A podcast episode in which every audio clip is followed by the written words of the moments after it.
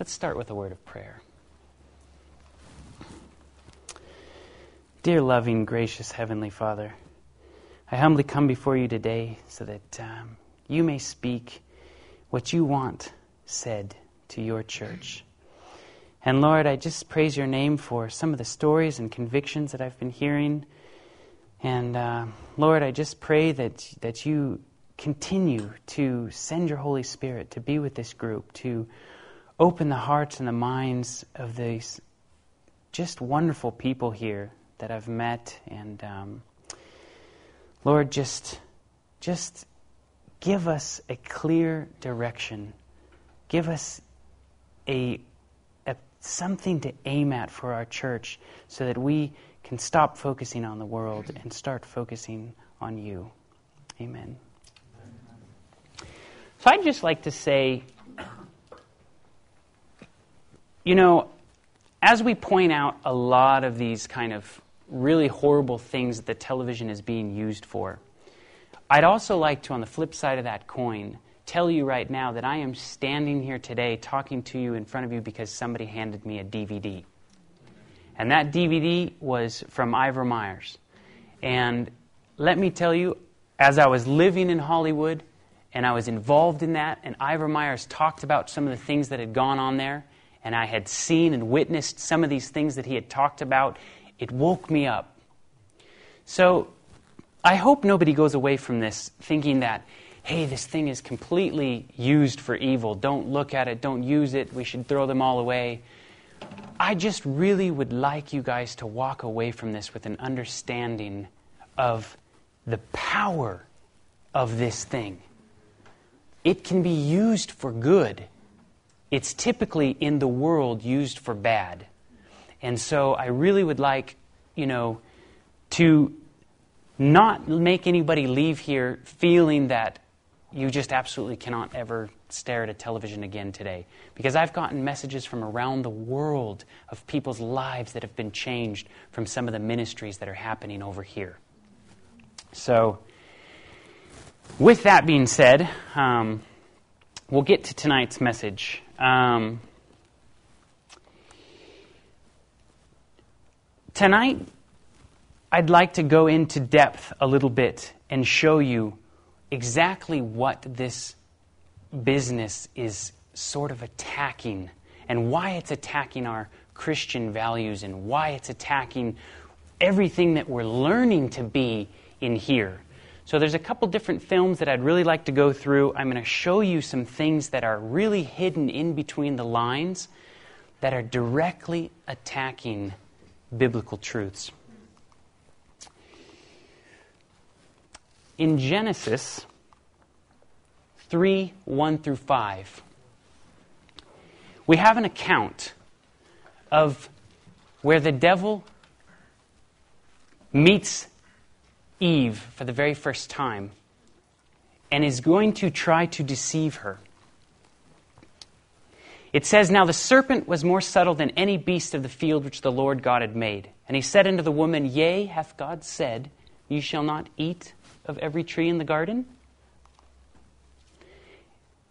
We may eat of the fruit of the trees of the garden, Eve says, but of the fruit of the tree which is in the midst of the garden, God had said, Ye shall not eat of it. And the serpent said unto the woman, Ye shall not surely die, for God doth know that in the day ye eat thereof, then your eyes shall be opened, and ye shall be as gods, knowing both good and evil. Oh boy, this got a little jumbled here. What I'd like to point out in this particular verse that ye shall not surely die. What Satan was doing was he basically opened up the door to almost the basis of every religion within three sentences. Ye shall not surely die is the basis of spiritualism, the immortal soul living forever. In fact, we make movies about it, like Ghost and, and, and various other things. and ye shall be as gods. That is the basis of Eastern religion. That you can somehow get enough enlightenment that you yourself can be one or equal to God. The New Age movement, knowing both good and, and, and evil, or, or the New Age is actually you should be as gods. Paganism is the mixture between good and evil, halfway balanced in between the light and the dark. And in fact, with this whole setting here, what was it that Satan was trying to get Eve to do? In fact, when he said, Didn't God tell you you can't eat of all the trees in the Garden of Eden? Wherein that was a lie. He actually used a very true sentence to do what to Eve? To make doubt. That is the basis of Greek and Greek philosophy. In fact, Aristotle here says the beginning of wisdom is found in doubting. By doubting, we come to know the question What is the beginning of wisdom? The knowledge and the fear of God. So, what I'd like to talk about now is a little bit of this. All these slides got jumbled. We're actually using a new computer, so sorry about that. This knowledge, the knowledge of good and evil, an esoteric knowledge that is called Gnosticism. It's a mystical, esoteric knowledge that was started in the second century. Oh boy, all these slides are getting. Sorry about that. Gnosticism, for those of you that aren't familiar with, with, with it, sprung out of the second and third century. And what they would do is they would follow the Christians around and they would come into the churches and they would say, you know what, all these things about God that created the world and, and the garden and, and Eve and the snake, they're all just a little bit backwards. What actually happened is the God that created the world is he's, he's an evil God. In fact, they believe that the God, there is a being that is above God, and he is the all knowing, transcending being that is simply called the Father. And he created this God called Sophia. Sophia here was believed that it was forbidden to know God and so she was actually cast away from God, and she became angry that she was separated away from God. So she, in her anger, created this god, Yaldabaoth. Yaldabaoth is, in a sense, the Jewish Yahweh. So they believe that this Yaldabaoth, Yaldabaoth he was the one that was actually cast out of heaven, and he was the one that was the one that created the physical universe, but he was actually an evil God. And he created everybody out of anger that he, his, his um, mother Sophia could not know the, um, the Father. In fact, they believe that it was Sophia that channeled the snake in the, in the Garden of Eden. And this god, Sophia, was the one that was giving knowledge to the human race that they had a spark of divinity inside of them. And if they just had enough knowledge of this, that they too would someday realize that they were gods and that they were under the control of this evil god, Yaldabaoth. So, do you see how it's inverted hermeneutics? The teachings of the Bible kind of flipped upside down, glorifying the snake in the Garden of Eden as the good guy and demonizing the, the God, which is Jesus Christ, as the evil God.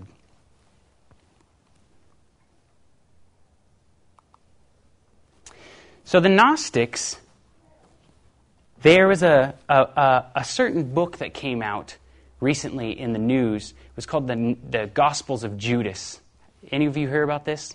National Geographic actually did a whole whole show on this, and they were saying that the Gospels of Judas were actually giving light to that there were some errors in the Bible, and that Judas wasn't really a bad disciple. He was actually the one that was the closest. In fact, he was in such cahoots with Christ that Christ told him to deceive him or, or, or to, to betray him with a kiss so that he may be glorified.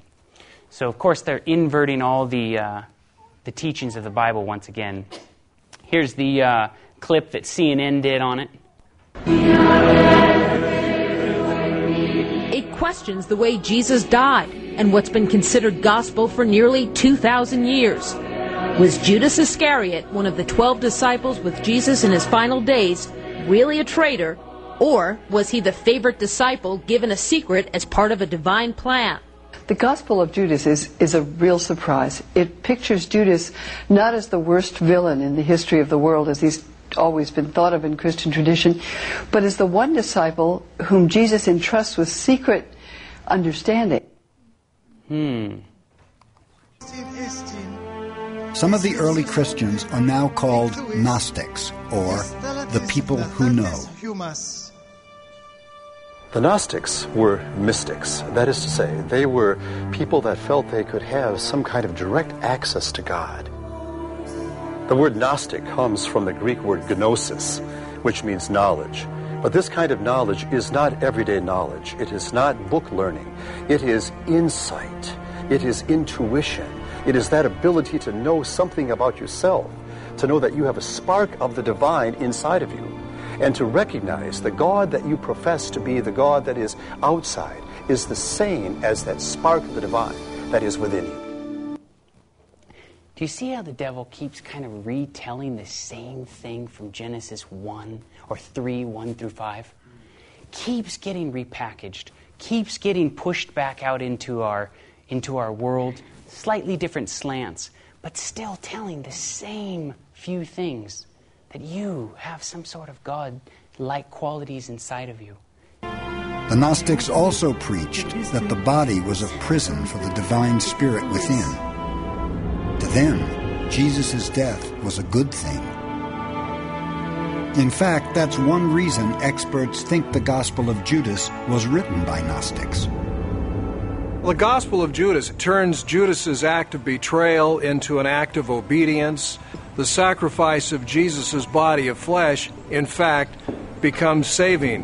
And so, for that reason, Judas emerges as the champion, and he ends up being envied and even cursed and resented by the other disciples. Judas wasn't the only Bible character the Gnostics saw differently. The Gnostics were convinced that the serpent in the Garden of Eden was a good figure. In fact, the Gnostics turned the story of the Garden of Eden upside down because the serpent was a rather engaging character. After all, the serpent said to Eve, Take some of the fruit from the tree of the knowledge of good and evil. And to Gnostics, that sounded like a wonderful invitation. Wouldn't you like to have a bite of an apple of knowledge?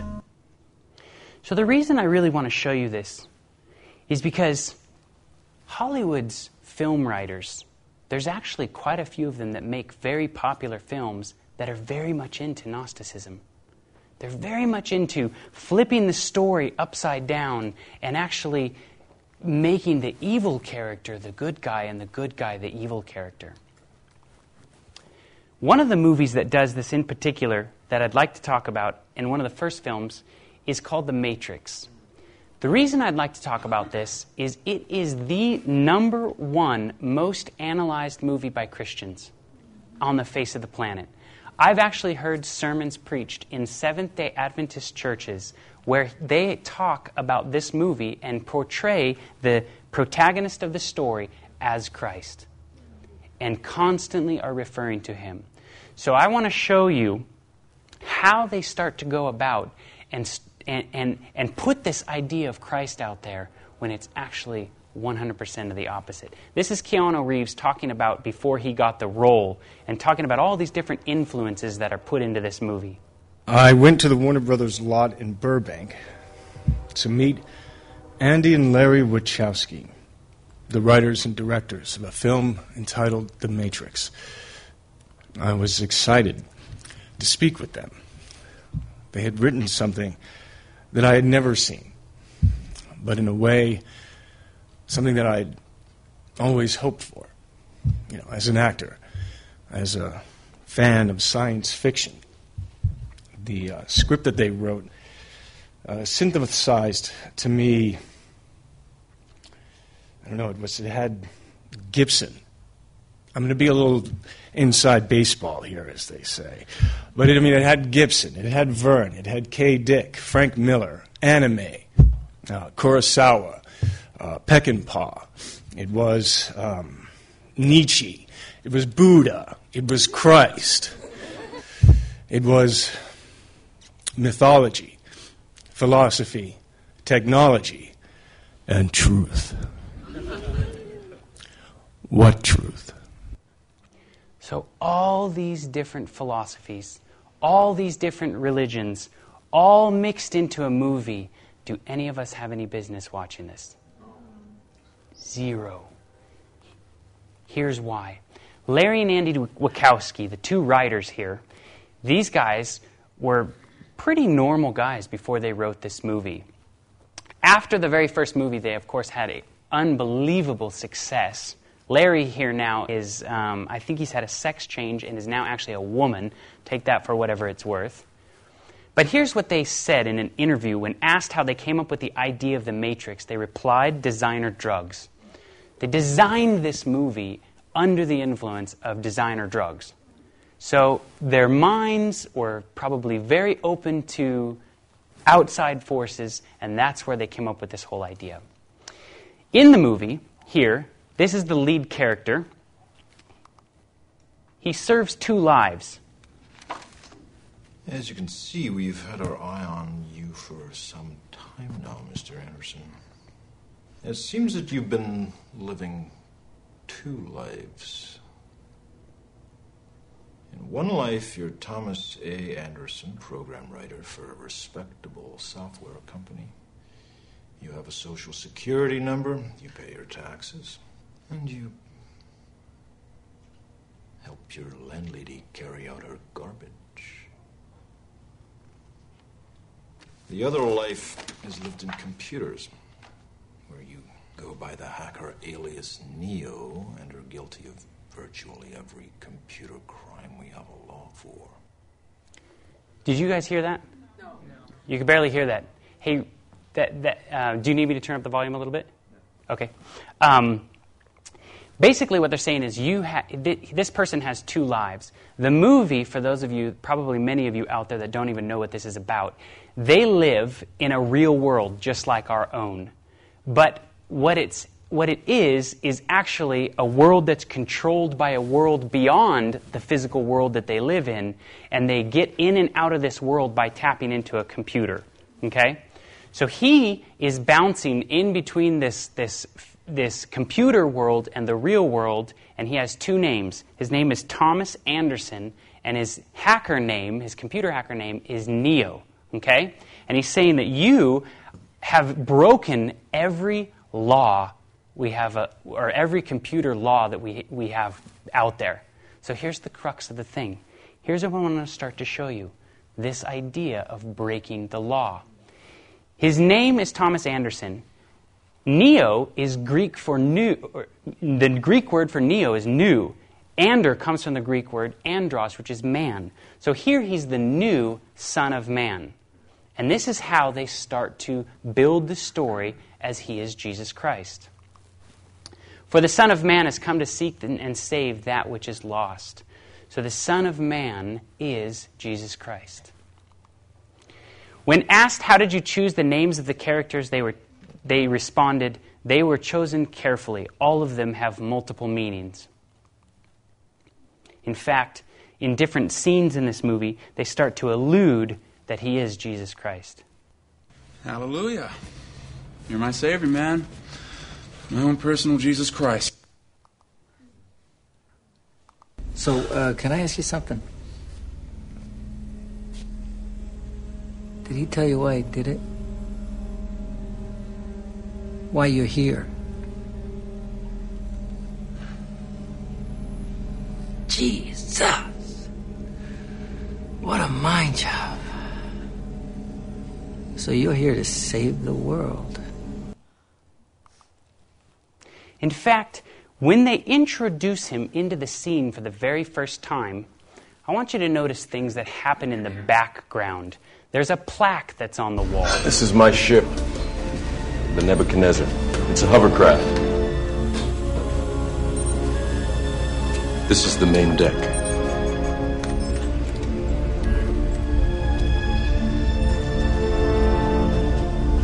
Core. So the ship's name is the Nebuchadnezzar. What does it say above the Nebuchadnezzar? Mark 3, number 11. Does anybody know what Mark 3, 11 in your Bible says? And the Nebuchadnezzar is what? The tippy top of Babylon. And this is the name of their ship.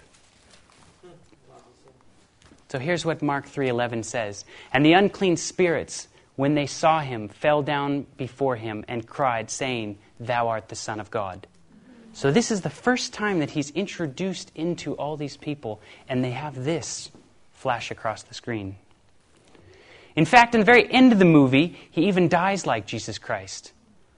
And but but where is where is he from? In this scene right here, he's going to start to tell you exactly where he's from and where his home is. Morning. Did you sleep? You will tonight. I guarantee it. I'm Tank. I'll be your operator. You don't. You don't have any holes? Nope. Me and my brother Dozer were both 100% pure, old fashioned, homegrown human, born free right here in the real world. Genuine child of Zion. Zion. If the war was over tomorrow, Zion's where the party would be. It's a city. The last human city. The only place we have left. Where is it? Deep underground, near the Earth's core where it's still warm. Hmm. So Zion is in the center of Earth where it's still warm. And that's the last human city. John 8:23 says, "And they said unto him, Ye are from beneath, I am from above. Ye are of this world, I am not of this world." If you really want to spot a movie, especially some of these movies that are discussing very spiritual things, where are they always fighting for? Here. They're always fighting for earth. Let's fix earth. Let's rebuild earth. When this is not our home. Here is a picture of Zion in the center of earth. I don't know about for you guys, but this obviously does not look like the Zion that I picture in my head. When asked which Matrix scene they were most happy with and which was their favorite, um, they responded this. They said, if you're talking about the pill scene, this is our favorite too. Now, in this movie, there is a scene where he is given a choice, and it's this pill scene. So I want to show you this and how backwards this thinking really is. Do you believe in fate, Neo? No. Why not? Because I don't like the idea that I'm not in control of my life. I know exactly what you mean.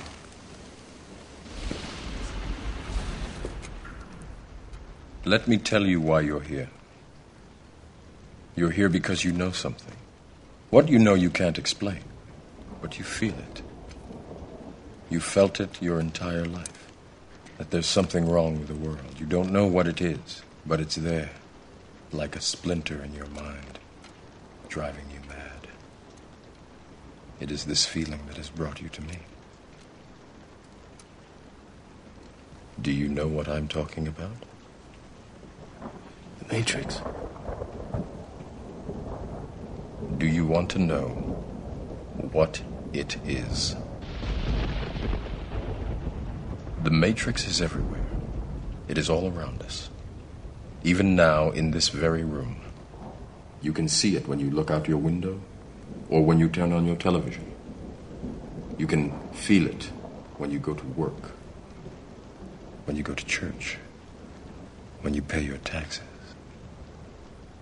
It is the world that has been pulled over your eyes to blind you from the truth. What truth?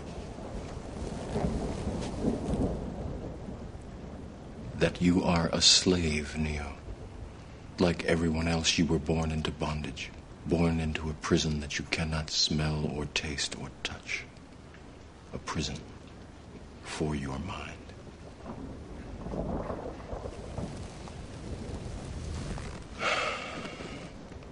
Unfortunately, no one can be told what the Matrix is.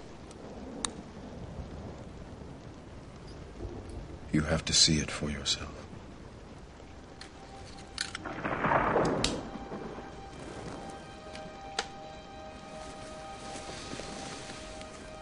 This is your last chance. After this, there is no turning back. You take the blue pill, the story ends.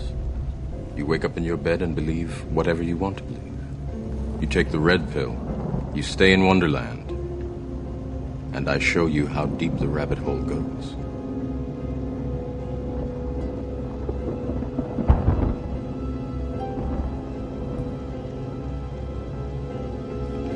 Remember, all I'm offering is the truth, nothing more.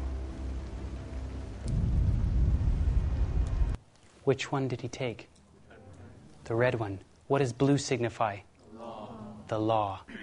So he's fighting against the law. The matrix, what they're saying, is comprised of this computer program that's built up of three people. They all dress alike, they look alike, and they speak each other's words. So they're fighting against the Godhead. That's who they're saying the matrix is. So here, he chooses to go down this path, and from here on out, you start to see that this is not the Christ that, that we know. We have no, so many of our youth. Let me tell you, I, I, I pray that a lot of people in this room have not seen this, but I've been in enough of our schools, I've been in enough of our churches.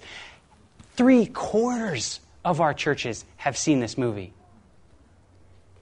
No business watching these things. And here's the end of the movie. When, when it's all over, he's talking to the Matrix as if he's talking to God. So they, they talk to each other over the phone, and listen to the words that he says to him. I know that you're afraid. You're afraid of us. You're afraid of change. I don't know the future. I didn't come here to tell you how this is going to end. I came here to tell you how it's going to begin. I'm going to hang up this phone, and then I'm going to show these people what you don't want them to see. I'm going to show them a world without you. A world without rules and controls, without borders or boundaries. A world where anything is possible. Where we go from there is a choice I leave to you.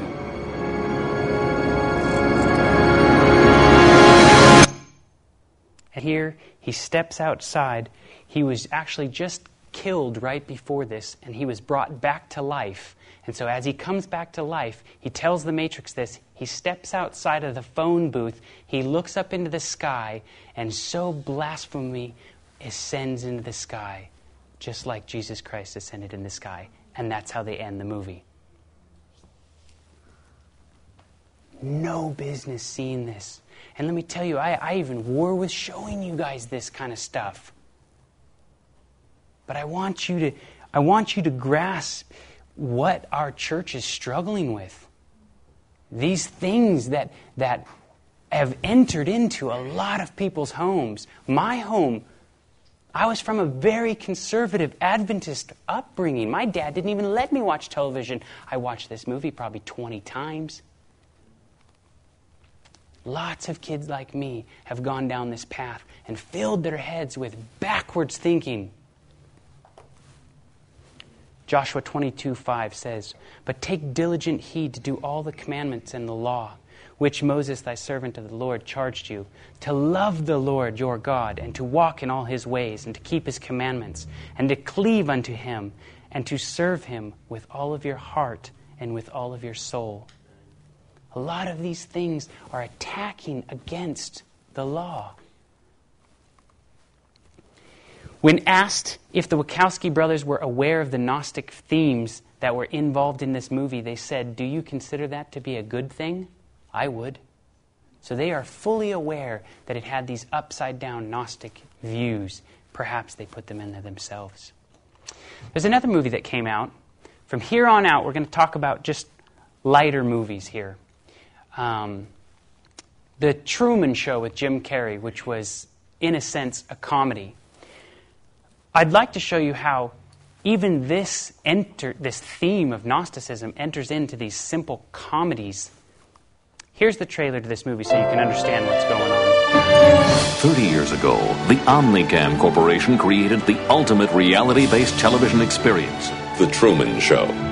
Beginning with the child's birth, they set out to document an entire human life, every single moment, broadcast live to the world. They created his hometown of Sea Haven, all of it completely enclosed within the dome of the Truman stage. Cue the sign. And even though The Truman Show has become an international phenomenon, Truman himself has never learned the true nature of the world around him. It's television! Yes! Despite some close calls, every aspect of his life has been carefully scripted and meticulously crafted. But the one thing no one could predict was who Truman Burbank would grow up to be. Good morning! Morning! Oh, and in case I don't see you, good afternoon, good evening, and good night. Does anybody see it already? Seems rather innocent, doesn't it? Here's a guy that grew up on a stage. Let me, let me, let me set this and stop me when it starts to sound familiar. He grows up on a stage that is completely enclosed. All of the things from the sun to the moon to everything are controlled within this stage. In fact, the stage is called Sea Haven. And the entire world is watching what's going on in the Sea Haven. Hmm. Here's the players.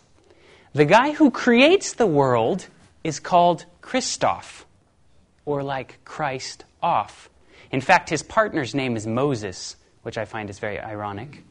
Truman is a play on the words true man. He is representing us, Truman. Like the rest of the universe is all watching what's going on here in this movie, the rest of the world is watching what's going on in this television. Do you see the parallels? His wife was actually the wife that the creator gave to him, so she's sort of like the Eve character.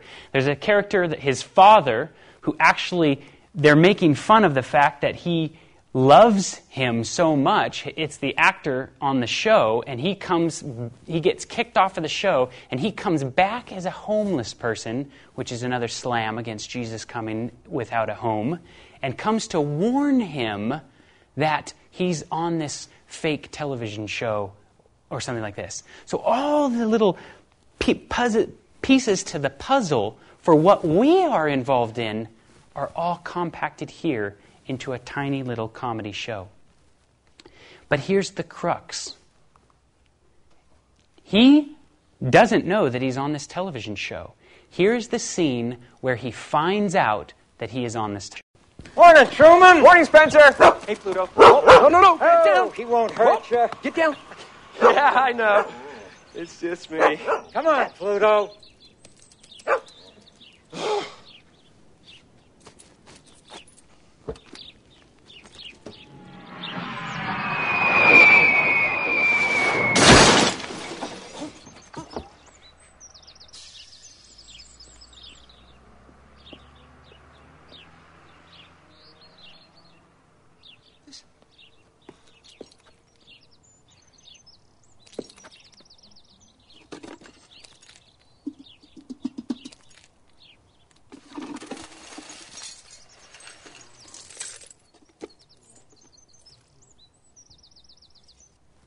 Now pause.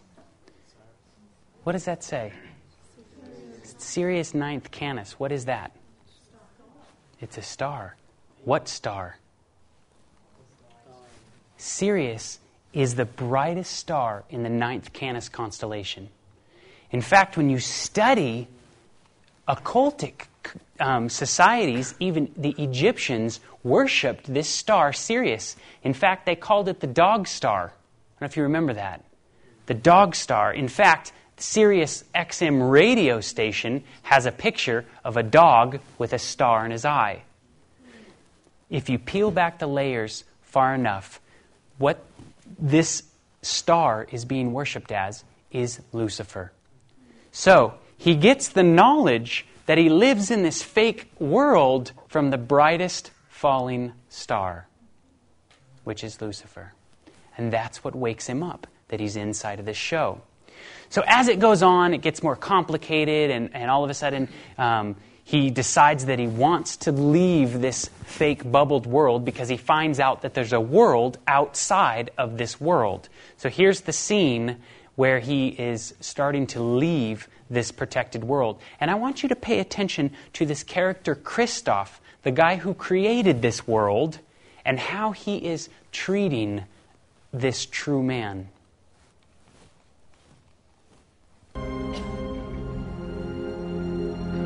How do we stop him?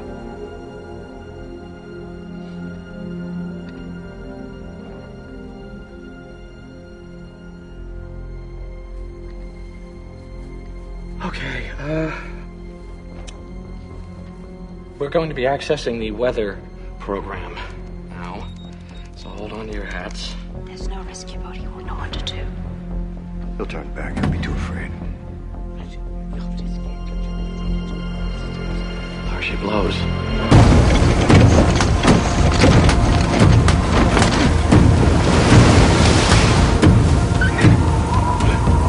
me some lightning. Again. Hit him again. St. Christ, the whole world is watching. We can't let him die in front of a live audience. He was born in front of a live audience.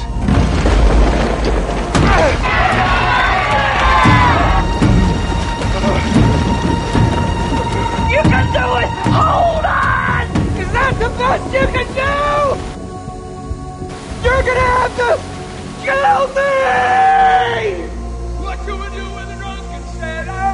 The Apple Studio, I demand that you cease transmission. Keep running. What can we do with the drunken sailor?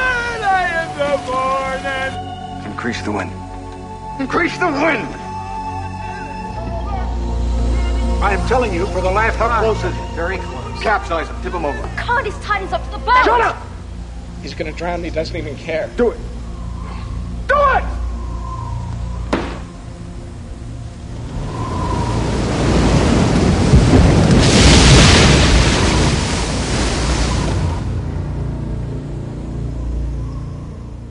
So, how do they portray the Creator? As this angry, insensitive, he doesn't care if you're going to die. He's out there just controlling the weather and environments. And if you don't do what he says, he's going to push all these elements against you. All these imagery things that are put into this. And in fact, finally, in the very end, when the seas calm and he's still continuing on his path to try to leave this environment that he's built, here is this scene. And, and listen to this interaction between these two.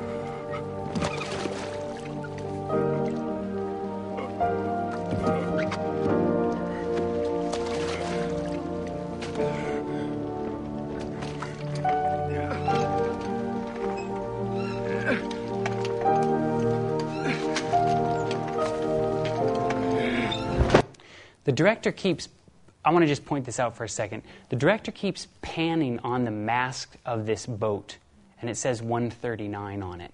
What has 139 in it? Psalms 139. In fact, we just sang about that today. What does Psalms 139 say? That thou hast searched me and known me. Thou knowest my sitting down and my rising up. Thou understandest my thoughts from afar off all these things that are happening to him while he's on this boat, the world is watching, and Christof is watching, and they keep panning to this Psalms 139.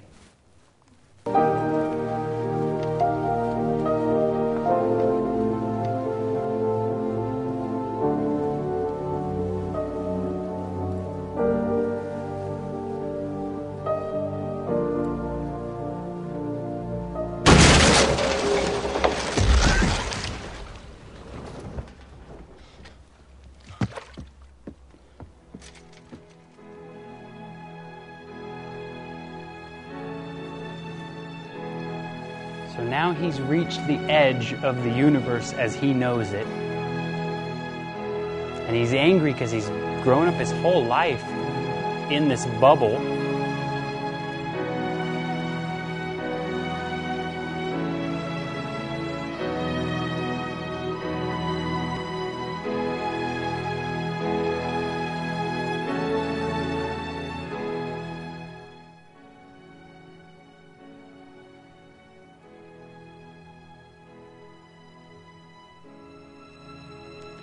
Make no mistake about the imagery that they always put in movies. He's walking on water.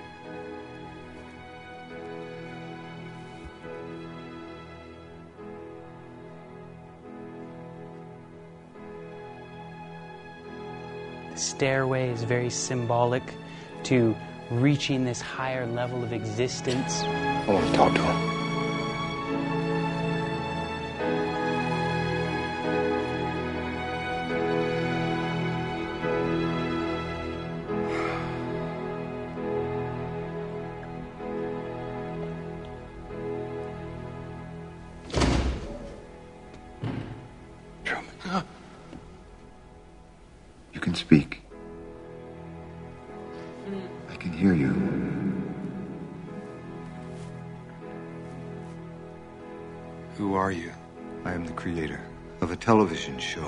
Gives hope and joy and inspiration to millions. Then who am I? You're the star.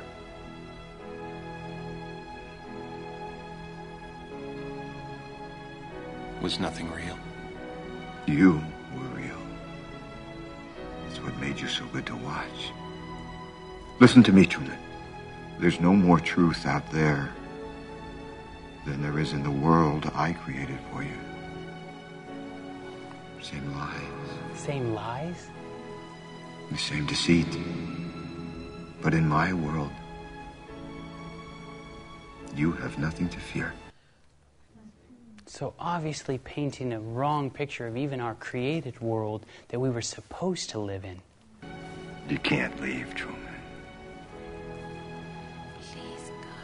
You belong Everybody wants him to leave that's, that's watching this from television. with me. Talk to me. Say something.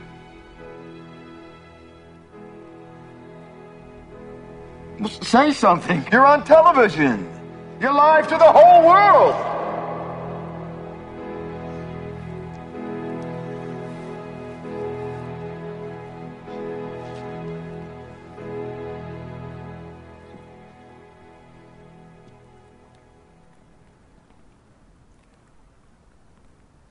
Case I don't see you, good afternoon, good evening, and good night. yeah.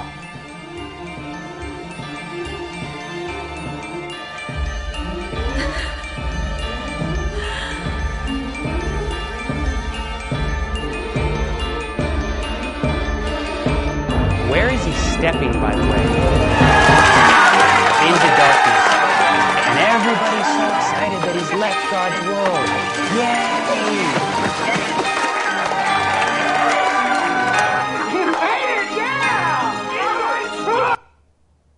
Isn't that interesting? That all of a sudden they've made it this thing that if we were to get away from this creator God of ours, there's a whole world out there that's for us. We don't need that. One of the writers of The Island of Dr. Moreau here with Marlon Brando, um, Richard Stanley, he says, I guess one could see the whole mass media as it stands today as some sort of extension of Gnostic faith. Maybe cinema is acting as some kind of handmaiden to the apocalypse. So here a writer himself is saying, yeah, I guess you could kind of say a lot of cinema is, is, is this Gnostic view. There was another movie that came out called Pleasantville, and it was um, it was quite a popular movie. Um, looked rather seamless, harm, rather harmless. Now, as I've shown you so many of these things, when you watch this little trailer, keep in mind of the spiritual world that, that, that we live in. There's a heaven out there, there's an earth here, there's sin on this planet. Heaven is always known as this perfect environment. Watch how they play with this idea of earth and heaven, but they just change the name from heaven to Pleasantville.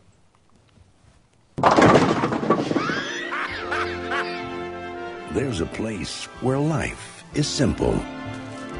People are perfect. And everything is black and white. Honey, I'm home. It's a place that's as far from reality as we can imagine. How about some marshmallow rice squares? Those are swell. But maybe it's a lot closer Let me see that. than we think. What happened? I'm not sure. Look at me. I'm pasty. Morning, kids. Better get a move on or you'll be late for school. I put blueberries in them just the way you like. We're in Pleasantville? No! We're supposed to be in school. We're supposed to be in color? What's all the commotion? Who's that? I didn't think you'd want to come here until we'd been pinned for a little while. You can pin me anytime you want to. Or maybe I should just pin you. She's a fine young woman. She would never do anything for us to be concerned about. From the creator of Big and Dave, What are you doing to these people? You can't do this to them. You're messing with their whole universe. Maybe it needs to be messed with David. comes a story about the loss of innocence. I brought you something from the library. Gee whiz. And the power of change. What's outside of Pleasantville? There's some places where the road keeps going.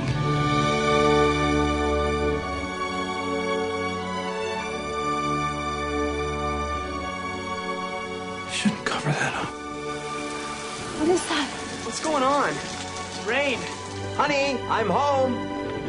New Line Cinema presents Look at my face. It'll go away. I don't want it to go away. Something is happening to our town.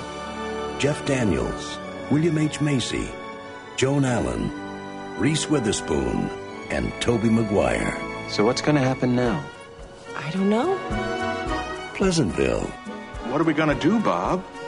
Well, we're safe for now. Thank goodness we're in a bowling alley. Did anybody spot it? What's going on here? The fall. So here there's this perfect environment. In fact, you remember when they were over here at this makeout scene, there this is the first time in the Pleasantville that you see somebody do something sinful, which is sex outside of a marriage, but they're basically just making out. So, right after they make out in this perfect world, he drives home for the very first time and he looks over and sees a rose that's just full of color for the very first time. So, what they're going to start to do is tell you that there's this boringness about being perfect, being good, being righteous. And as you, they start to break against this goodness, all of a sudden color is starting to introduce into their world. Sheesh, In fact, the it. more and more kids go place. up to this makeout scene, they all start turning colors, the town starts going crazy Well, going and, and, and saying, oh no, what's thing. going on with our world? Now they're going to a library? What's next? You're right. Somebody ought to do something about that. So here, this character is taking a girl up to this makeout spot for the very first time.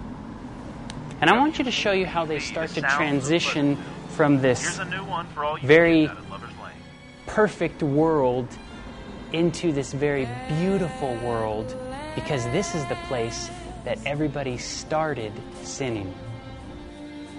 My love has come along. My lonely Wow. days are over. And life is like a song. Oh, The yeah. devil is a mastermind at looking, making sin look good, isn't he? So here in this scene, Do you want some berries? they have not kissed or anything yet. To myself. Really? Mm-hmm. Yeah, there's lots of stuff. Like what? Um. Here, I'll show you.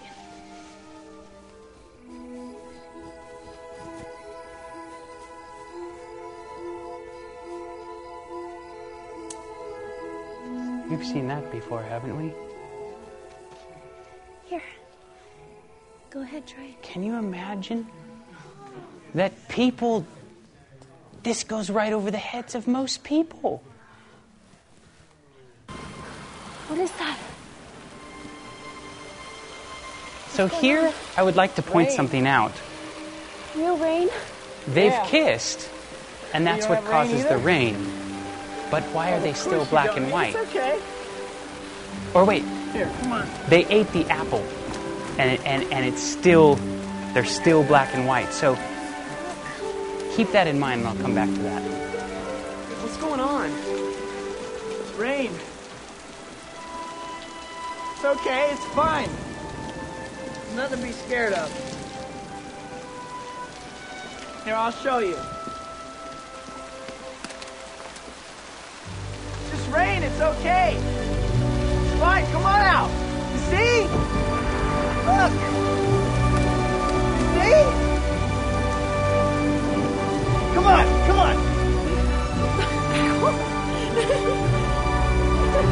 on.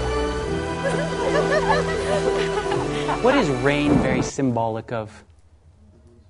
Problems. I mean, can you? This scene is, is kind of reminds me of like, you know, somebody that maybe saw rain for the very first time at the flood. And they were like, oh, come on, it's just a little bit of rain. It's not a problem. We can deal with this. We can make it through this. I didn't do anything wrong. Oh, no? Let me show you something. Don Knotts is like Go on, the try God character. Boom! Right there! What do you call that, huh? You know, you don't deserve this place. You don't deserve to live in this paradise. Where's the remote control I gave you? Why? Because you're coming home, you little twerp, and I'm going to put this place back the way it was. I can't let you do that. So he, they even reference that point again, basically saying, look, you did something wrong. So if he ate the apple, which is a sin, that's basically what this character is telling him. Now he needs to leave paradise because he ate the apple. Why is he still black and white? Because the makers of this movie want you to feel that the eating the apple isn't the problem. That would resonate too much with Christians. If he all of a sudden turned color right after he ate the apple, people's alarm bells would go off. So they decide to wait. So the very next scene, his mom in the in the show, the um, the um, very proper mom that brought out the the pancakes, she actually ends up leaving her husband and um, getting together with the guy who owns the soda shop. That's how she turned color. So the guy in the soda shop, he painted a mural of her on the wall, and now all these boys thought that it was a really good looking girl. And so, this next scene that I'm going to show you, the mom is going to be attacked by some of these boys. Hey, I mean, Oops. Hey, where are you going in such a hurry? No, that's not real friendly. Hey, let's see if she looks like a picture. She's real pretty. Yeah, you want to be friendly, don't you? yeah, come on. Why don't you show us what's under that nice blue dress? Yeah, come on. Hey, Where are you going? Hey, where are you going? There's nowhere to go over there. You know, that is a lovely shade of blue. Don't you think that's a lovely shade of blue?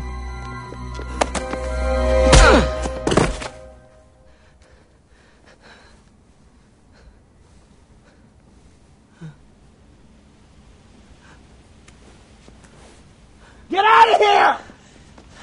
Go on, go! Get out of here! Are you okay?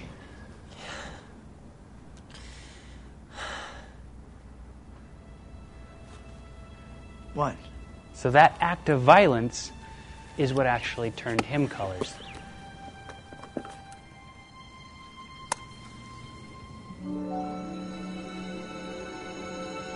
Good job, son. You sinned. So backwards.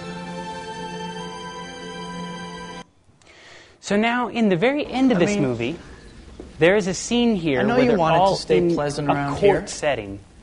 But there are so many things that are so much better. Like silly, or sexy, or dangerous, or brief. So he was basically saying there's so many more th- things that are better than pl- like being good, and those are some of the things. Doesn't she look pretty like that? Doesn't she look just as beautiful as the first time you met her? You really want her back the way she was?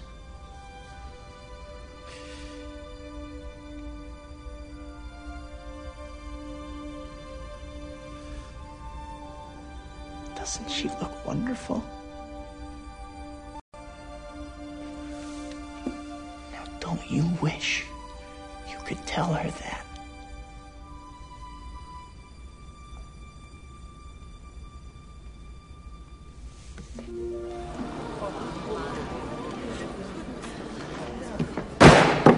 You're out of order.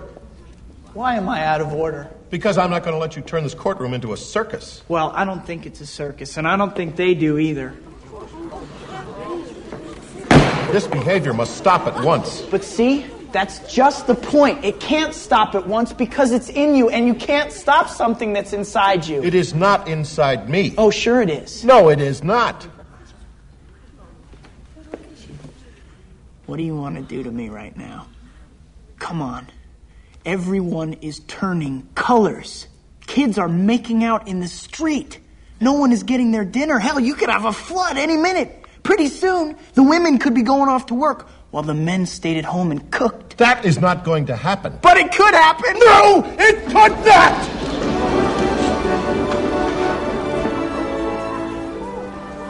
Bud.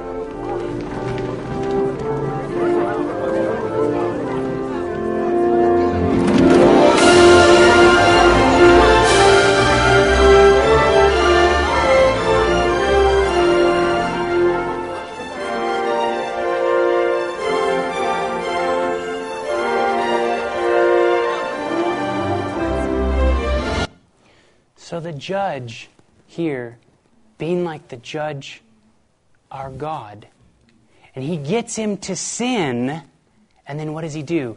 He pulls out the mirror and he says, You're just like me. You have it inside of me, just like I do.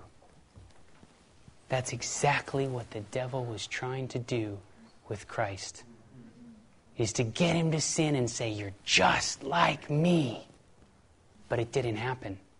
But you see how in the end of the movie, they glorify this thing. Oh, everything's colorful, everything's beautiful. You don't want this Pleasantville world.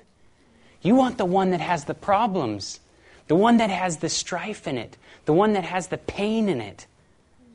Let me tell you, I am sick and tired of this place. That's why I'm standing up here wanting to warn against these kind of things.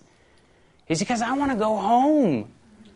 I'm tired of, of letting these things infiltrate into each one of our homes, and we're still struggling. This is such a major influence, even in our churches. There was a movie that just came out called WALL-E. Little kids movie. How many people in this, in this have seen this movie? Is WALL-E a good guy or a bad guy? Good guy. I want everyone in this room to hear that. Good guy, supposed to be. I find it really ironic that he's sort of in this circle and he has five points onto it, but take that for whatever it's worth. And it's upside down. But this movie was about a little robot, okay, that was left on Earth by himself when Earth is completely destroyed and there's nobody or anything else on the planet except for that one thing. When is that? Interesting. Who is the only one that's going to be on this planet by himself? Hmm, where are you going with this, Pixar? Where are you going with this kids movie? So, Here's how they do this the character that comes to the earth looking for life, ironically named Eve, is this new little robot from this, and it's this very clean and pristine looking, perfect little robot from the future. And it's sent out because all of the human race has left Earth and is in this utopian paradise ship where they can do whatever they want. It's always sunny and it's always 72 degrees and perfect outside. And here's the crux. Here's how you spot and pick out Hollywood is pay attention to the things in the background. As WALL-E is brought back to this utopian paradise ship, which is called Axiom, does anybody know what an axiom is? Here's the definition right here a self evident or universally recognized truth. Definition number one. Or number two, an established rule, principle, or law. So here, this little dirty little robot who's broken down and he's completely like contaminated is coming into this perfect and pristine little world that is all about the law. So here's the scene of WALL-E getting into this world for the very first time. They apparently clean everything as it comes in, make sure it's all perfect. And as the little robot is going to clean him, it says 100% foreign contaminant. So as he's cleaning him, realizes that he can't really get him clean here. The other police style of little robots come out to assess the situation. Notice how everybody's walking in a line. It's very orderly, everything's kind of perfect. So here, this dirty little robot, where everything walks in a line, is now going to start to not walk in a line and cut across things that have never been out of line before. This little robot has no idea what to do. How does he do his job? Get off the line? Uh oh. So he jumps off the line for the very first time and realizes nothing bad happened to him. Hmm. So as the story progresses, he comes into this utopian paradise where everybody's fat and kind of like you know, always just talking about, oh, what do you want to do today? Let's just go golfing or let's do this. That's kind of their upside down, backwards interpretation of what heaven is like. They're saying that it's going to be boring, that, oh, how could you live forever? You, you know, you're just going to be this lazy big person. So, this is the kind of slam that they're having on this utopian paradise. So WALL-E here, he gets caught and he gets put in a psychiatric ward with all the toys that broke down. These are all the busted up and broken toys.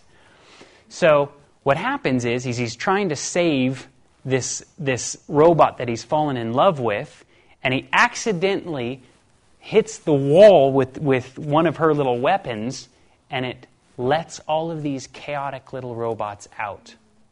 So now the environment starts to totally go into chaos, and all of these little robots get let go.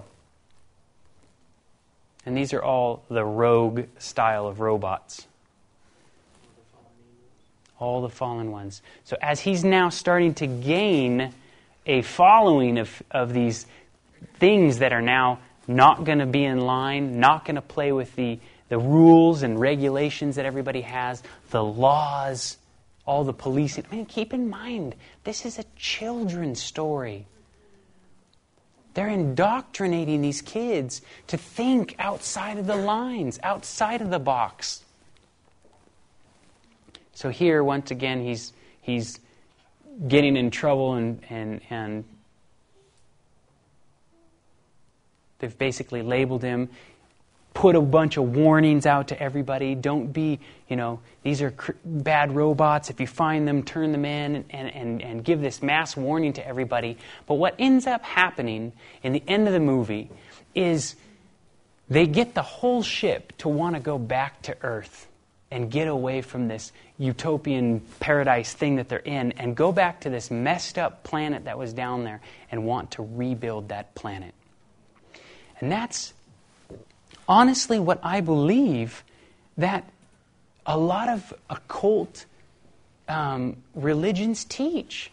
If they, if they really truly were open and honest with, with their thinking and their following with Lucifer, they're saying that he's going to someday rebuild this earth and that it's going to just all of a sudden get better. There's a lot of people that actually believe that, that we're actually going to improve this planet, we're going to recycle everything, we're going to do everything, and it's going to totally turn around, and we're going to all of a sudden make heaven here on earth. When we all know that this place will just continue to get worse and worse and worse. So, the more that we let this type of even innocent cartoons into our homes, this is the mentality that's behind them and, and, and is so damaging. In Leviticus, it's full of verses Follow the law. You must obey the law. Be careful to follow my decrees, for I am the Lord. Keep my decrees and laws, for the man who obeys them will live by them. I am the Lord. Keep all my decrees and laws. Follow them. I am the Lord. This is repeated over and over and over again. If we are careful to obey the law before the Lord our God, which he has commanded us, that will be our righteousness. So, does that sound kind of easy? Keep the law, we get the righteousness. Is that, is that what we have to do? Is that all? Galatians 2.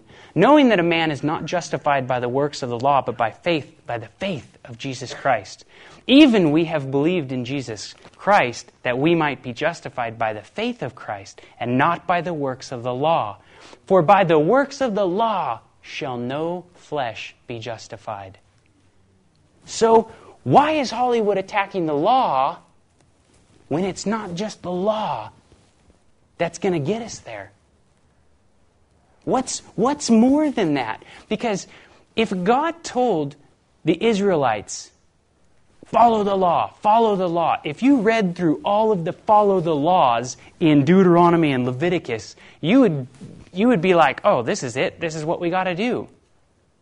But they were following the law, weren't they? So much to a T that they made that their God.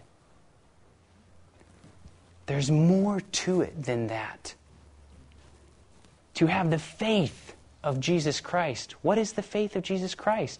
For in this gospel, in the gospel, a righteousness from God is revealed. A righteousness that is by faith from first to last, just as it is written, the righteous will live by faith. What is the gospel all about? The gospel is simply about the character of God. Christ demonstrating who God was. That's why our characters are so at, at, an attack from many different angles. From by beholding, we become changed, to a constant attack on don't follow the law. There needs to be a balance between this following the law, but then also having the faith of Jesus Christ, which was so in love with God that he didn't want to break the law. There's a difference.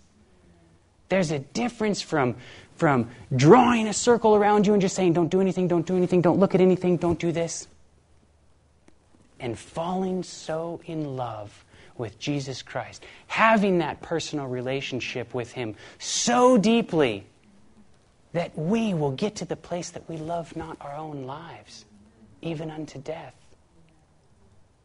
So, that is why it is so important not to fill our heads with all of this conflicting things that take us away from the love of who God is. All of these movies that I just showed you were 100% slamming who God is. God loved us so much, so much, that He is, is, He is just dying to take us home. So I, I, I really would like to, to just put it out there to you guys. How many of you are sick and tired of letting this world program us? How many of you? How many of you have family members that are deep into this? How many of you?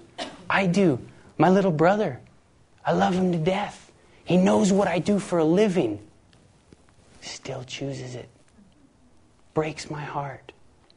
Pray for that guy every day. I know what it's like to have family members that, that cannot unplug from this.